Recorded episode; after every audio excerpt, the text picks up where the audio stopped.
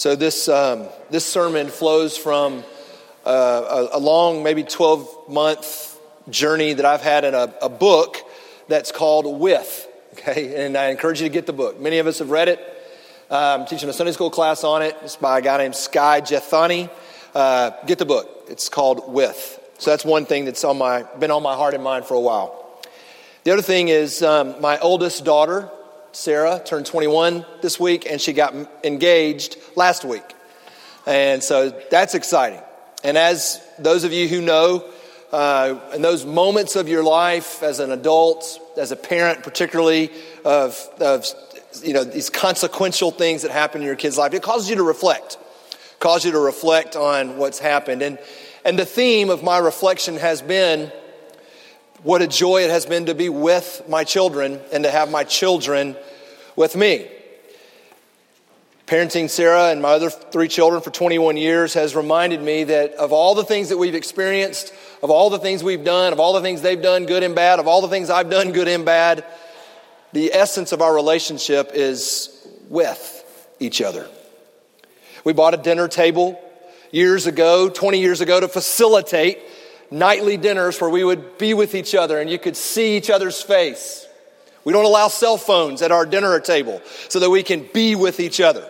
We don't have a TV on the main level of our house because when we had people over and when our kids were together, we just wanted to be with each other.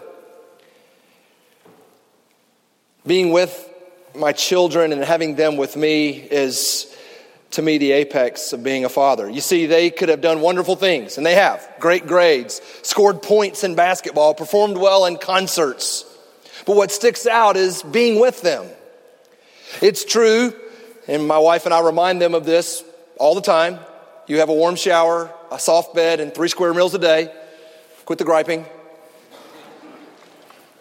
But even all that provision doesn't, doesn't compare to getting to be with them. Being with our children has been the most rewarding and impacting thing for Danielle and me. As I thought about this, I think this is absolutely true with our relationship with God as well.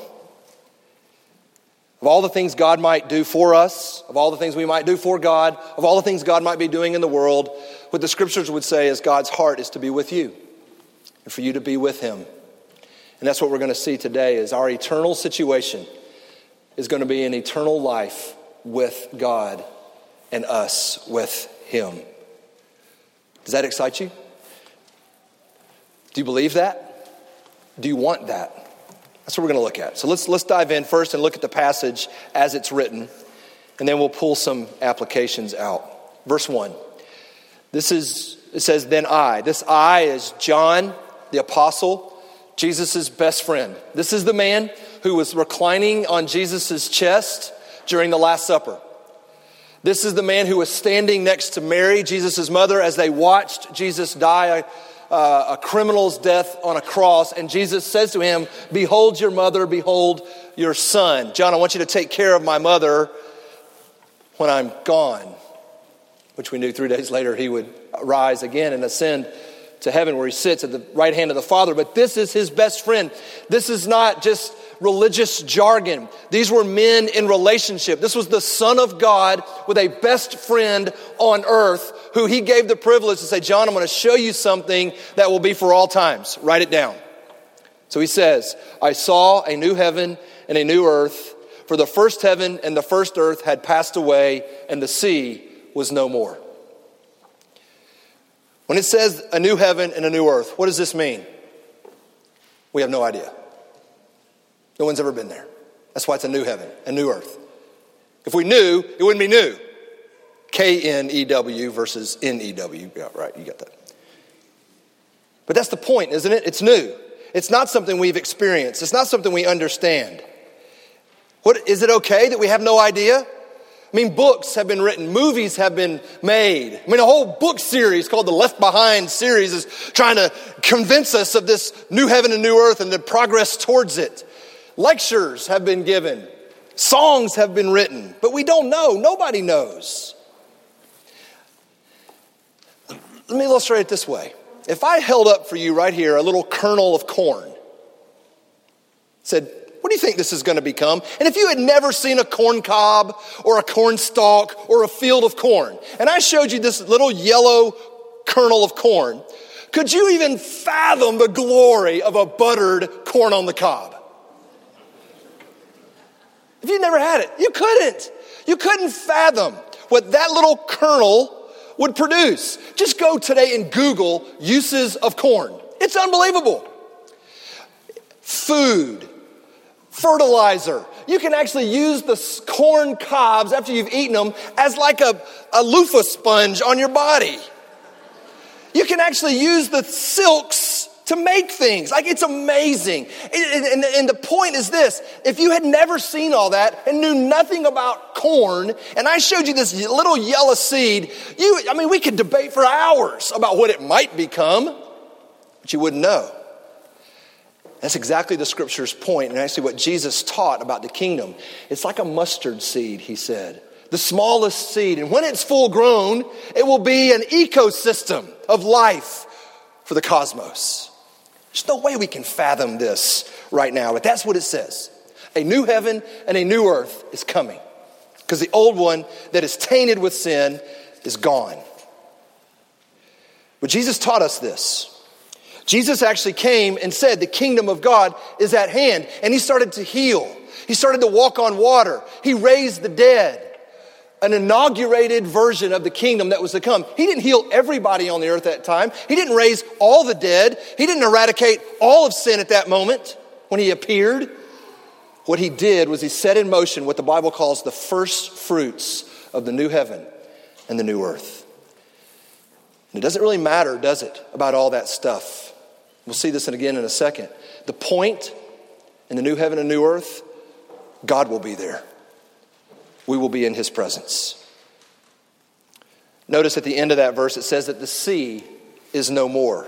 This is an interesting phrase. Why in the world would John tell us that the sea would be no more? That you have the new heaven and the new earth, but the sea is no more. The sea to ancient people was to be feared. It was full of chaos, it was full of judgment. Noah's flood was because the seas tormented the earth the Exodus, God judged uh, the Egyptians by throwing the sea on top of them. The sea was to be feared. Even when Jesus was on the earth, the disciples who were seafaring men were terrified of the sea. And even the chapter just before Revelation 21 and 19 and 20, the beast, the devil himself, is thrown into the sea. It's utter destruction, his utter destruction. So when John says the sea will be no more, when the new heaven and the new earth come, no more chaos, no more judgment. And in fact, the seas also were the dividing lines of the nations. God said in Job to the seas, this far and no further. And he therefore made the boundaries of the earth no more division, no more chaos, no more destruction, no more division. God will be with us. Look at verse 2 and 3. John says again, I saw the holy city, New Jerusalem, coming down out of heaven, prepared as a bride adorned for her bridegroom, for her husband. And I heard a loud voice from the throne saying, Behold, the dwelling place of God is with men. And he will dwell with them, and they will be his people, and God himself will be with them as their God. Why would God give us this illustration of the bride and groom? We all know what this is like. No matter where you are in life, from a young kid to, to a widow, you know what it's like to see the exuberance of a wedding day. I say this at every wedding that I've done. I've done almost 45 weddings. I'll say something like this Good afternoon, ladies and gentlemen. This is the knucklehead right here who's going to get married, and he is the, the picture of Jesus. and he's crying and slobbering on himself, and you know, he's just beside himself with excitement. And in just a minute, those doors are going to open, and the climactic moment of this wedding service is going to be the bride who comes out of that, and she is adorned, ready for her bridegroom. We all know what that's like. Even if you say, they ain't going to make it. I know that couple, they ain't going to make it. Even if that's true, that moment when a bride is adorned for her bridegroom, we know the excitement, the exuberance, the joy, the beauty, the anticipation. That's what Jesus is saying right here. That's how God feels about that day when I bring a new heaven and a new earth, like a bride adorned for her bridegroom. He can't wait to be united with her. And she can't be, wait to be united with him. In fact, the word that John uses here in Revelation, God will dwell with his people, is the same word he uses in John, his, his, his gospel, John 1, when he says, The word became flesh and dwelt among us. Literally took up residence or tabernacled. And we are meant to see that from Genesis to Revelation, God has been about the business of making himself a place on the earth to reside with his people. He made a garden. They rebelled against that. He had the tent of meeting. They rebelled against that. He built a tabernacle. They rebelled against that. He sent his son. They killed him. And what he says here, I'm going to do it again, and this time it's for certain. I will dwell tabernacled with them. It is the climax of the entire process where God comes to his people. So close is this eternal communion between God and his people that he intends to dwell with them in one tent. God will be with us. So we're going to look at this in more detail in a second, but let's finish this little section of passage. What happens when God is with his people? Verse 4 He will wipe away every tear from their eyes. Death shall be no more, neither shall there be mourning or crying or pain, for the former things have passed away. Listen, folks, I don't know if we're going to enjoy bourbon or coffee or Kobe steak in the new heavens and earth. I don't know if we're going to play golf, play cards, ride horses, or snow ski. I don't know if we'll have houses, neighborhoods, or city parks. I don't know. We just can't fathom what God has made. But honestly, I don't think that's the point, and I don't think it really matters. What we read here is the apex of the new heaven and the earth. It is not the stuff or the things that we'll be doing, it will be who is there, and it's God Himself. If I told you that what was the only absolute truth that we could bank on in the new heaven, new earth was that God would be present, would you argue about the details? Would you argue about what kind of hair color you're going to have and if we'll have automobiles or if we'll have football or no. Or at least we'd have a little more humility about these assertions. If you're telling me that wars will cease, babies will no longer die, parents will not abuse their children, sexual exploitation will cease, lying, stealing, murder will all cease, And I don't care about the peripherals. Just give me God. Because in His presence, it's total peace, total joy, complete fulfillment. That's exactly what this passage is teaching. Life with God is the most glorious life, and it is our eternal situation. Jesus famously taught his disciples to pray Our Father in heaven, hallowed be thy name. Thy kingdom come on earth as it is in heaven. That's a problematic, isn't it? Because I just gave you heaven's glimpse of presence with God. Why don't we experience that here? Why don't I experience the presence of God here? What keeps me from being with God here on earth as Jesus intended? Well, let me give you some diagnostics. What I'm going to do here is I'm going to give you two paradigms, two ways of thinking, how people think. And then I'm going to give you four postures. You understand how this works, right? you present yourself as a posture to the world because of a way you think. So I'm going to give you two extremes of a paradigm, two paradigms that oftentimes manifest themselves in postures. Here we go. First paradigm.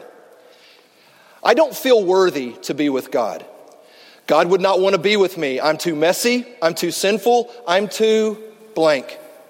If you only knew what I've done, what I've thought, where I've been, what I've failed to do, God would frankly not want to be with me. I'm too ashamed to be with Him. Sin has so ravished this paradigm that you can't even imagine a situation that God would want to be with you. The second paradigm I don't see a need to be with God. I'm doing just fine on my own.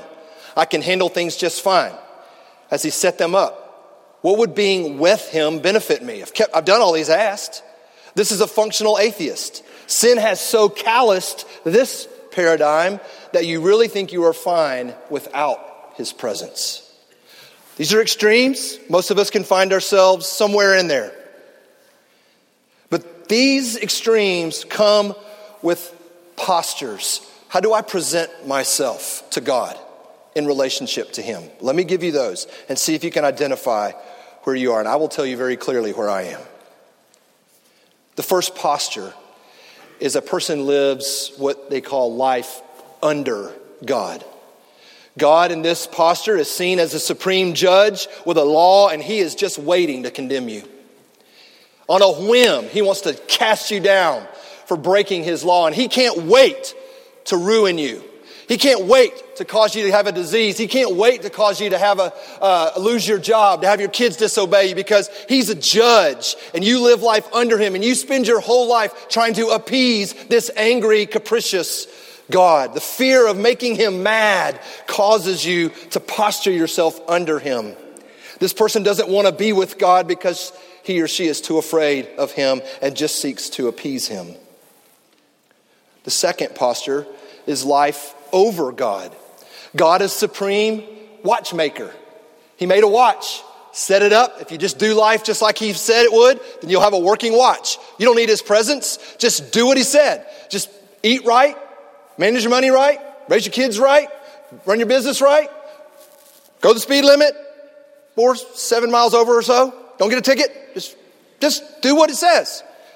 Manage your life. This person doesn't or want to be with God because they're just fine with the things, what, the way they work functionally. Life's efficient. This is me. This is me. I just think if you do the right thing, things happen well. This is, this is my bend. Life over God. I'll, I'll tell you my repentance a little bit. I don't stay there. Number three, life from God. God is seen as the holy Aladdin genie in the sky. I just rub the lamp and he gives me what I want. I need today, I need good health. I need healthy kids. I need a degree. I need some retirement. I need a new car. I need my business to go well. I need my spouse to straighten up. I need, I need stuff from you, God. And He's the supreme genie. And if you need me to pray, go to church, do a Bible study, be in a parish group, I'll do that just as long as I get stuff from you. This person doesn't want or need to be in the presence of God. They just want stuff from God. This is the God of the consumeristic culture. And the last posture is life for God. God is seen as the ultimate general with a mission to accomplish. The fear is of not accomplishing God sized visions for him. Per- this person doesn't want or need to be with God. They're busy trying to do his work. He is most happy with me when I am most busy for him. This is me again you know, the over and the for go real nice together, right? Man, we got, a, we got a job to do here, folks. We got to get after it. And there's a whole bunch of principles from Philip Covey to Patrick Lencioni to John Piper to John Calvin. Man, we can put all that stuff together. We can get a real good strategy and we can get after it. We don't really need his presence. We might pray just to christen it a little bit. Man, that, I'm sorry that that's the way I am, but I am that way and I'm working on it. I'm, I'm, I'm constantly repenting of the idol of mattering. I just have to matter because I approach God from this over and for. Listen, when you can diagnose which of these postures you lean toward, you know exactly where you should repent. I know exactly where I need to slow down, where I need to repent, where I need to change. Tim Keller said an idol is making good things into ultimate things. This is what I, I do this with the mission of God. Some of you do it with the law of God. Some of you do it with the stuff of God. Repenting of this and turning to God, for God's presence is what we want. All right, let me try to, let me try to massage this down a little more. Okay? All right. Because I know, I know sometimes talking about God and how I relate to Him up here in this high level is a little bit complex. It's a little bit, uh, it's a little bit ambiguous, right? But let me, the best way sometimes for me to do this is to say, okay, perhaps the way I relate to people is actually how I relate to God. All right, so let me just take a risk here. My wife and I are going to celebrate our 23rd anniversary on December 14th. All right, so I'm going to apply this to my, my marriage. December 14th, show up at the house. Happy anniversary, Danielle. I don't really want to be with you. I'm just really afraid of you. And sometimes you're not in a good mood, and sometimes you scare me. So could you just kind of tell me the laws of an anniversary and the expectations, and I'll just try to meet them as best I can, and then we can just go on our separate ways. Life under Danielle. Or, happy anniversary, honey. I don't really want or even need to be with you today or any day, really. Uh, I've, got, I've got it all figured out. I've got this marriage book. I've got these podcasts that I listen to. I've got these sermons that my pastor gave me for us to work on our marriage. You know, if we just do what it says, you know, talk about our weeks before the week, manage our money together, get on the same page with raising our kids, I think we'll be fine. We don't really have to be together. We'll just, we'll just make this thing work. Yikes. Or how about posture three? Happy anniversary, honey. I, I really don't want to be with you today or need to be with you. I just need some things from you. I need my clothes ironed. I need you to prepare a good meal. Uh, I'd like you for you to get me an anniversary gift, and maybe we'll have some physical intimacy tonight to be good. But other than that, I, I really just need some stuff from you. Yikes. Or, lastly, happy anniversary, honey. I don't really want or need to be with you today. I just think there's some things we got to get done. We got some chores to do. We got to pay our bills. We probably should have some devotion with our kids, maybe serve in the nursery at church. After that, I think that's plenty of time together. We'll probably be good for a while.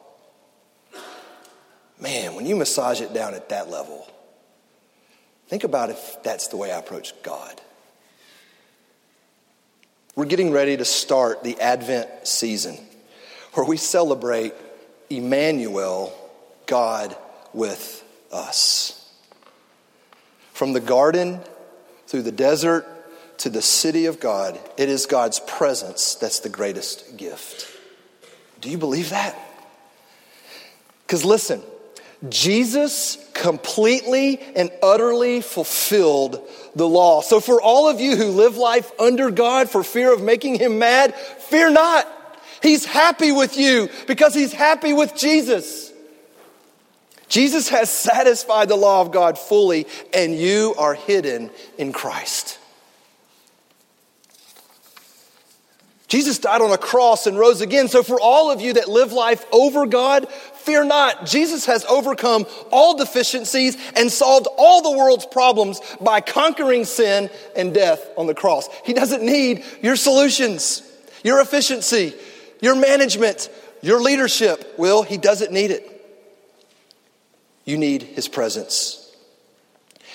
Jesus is the treasure hidden in a field that a man sells everything for. So, for all of you that live life from God, fear not. In the new heaven and new earth, you won't need medicine, you won't need money, you won't need master's degrees, you won't need retirement accounts. Everything you need, you'll have in the presence of God.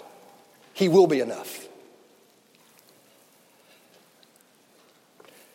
And Jesus finished the mission of God. In fact, he said on the cross, It is finished. So, for all of you who live life for God, fear not. Jesus has done what you and I are powerless to do, namely, save the world from sin.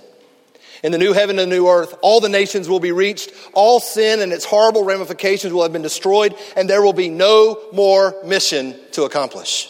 Hallelujah. It will be finished. So, for all of us in this first advent, what the angels say? Fear not.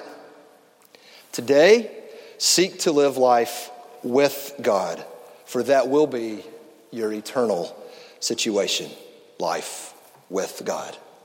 Amen? So now we get to come to the table where this is an absolute reminder God wants to be with you.